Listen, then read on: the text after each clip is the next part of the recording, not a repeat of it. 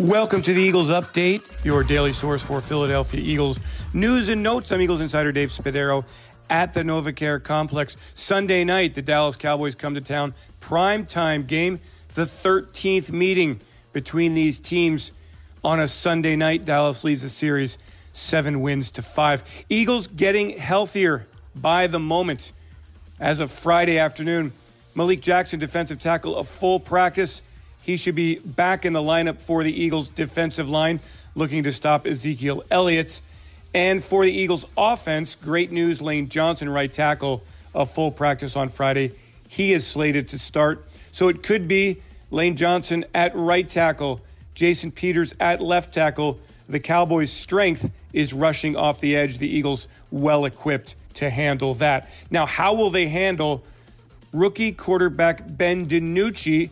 Who is scheduled, at least at this point, slated to make his first NFL start. Andy Dalton has not practiced all week. The Cowboys still saying that if he is to practice on Saturday, he could have a chance to play on Sunday night, but he is not scheduled to practice on Saturday. So it would look like DiNucci is the starter, a seventh round draft pick from James Madison University, and one of the returning Eagles back into the lineup.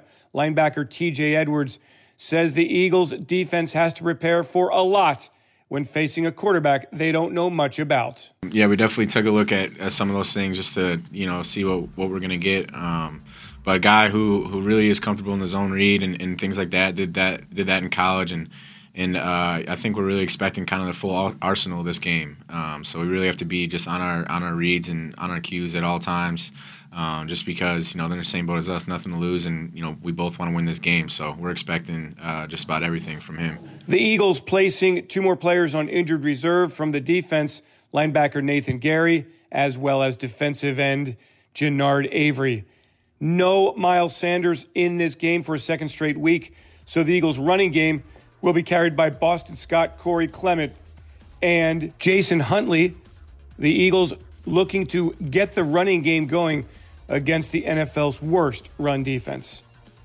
Thanks for joining me on the Eagles Update. I'm Eagles Insider Dave Spadaro. Have yourselves a great Eagles day and fly, Eagles, fly. And make sure you're with us on PhiladelphiaEagles.com and on all of our platforms, our social platforms, starting at 7:35 on Sunday night with our Eagles kickoff show presented by Axalta.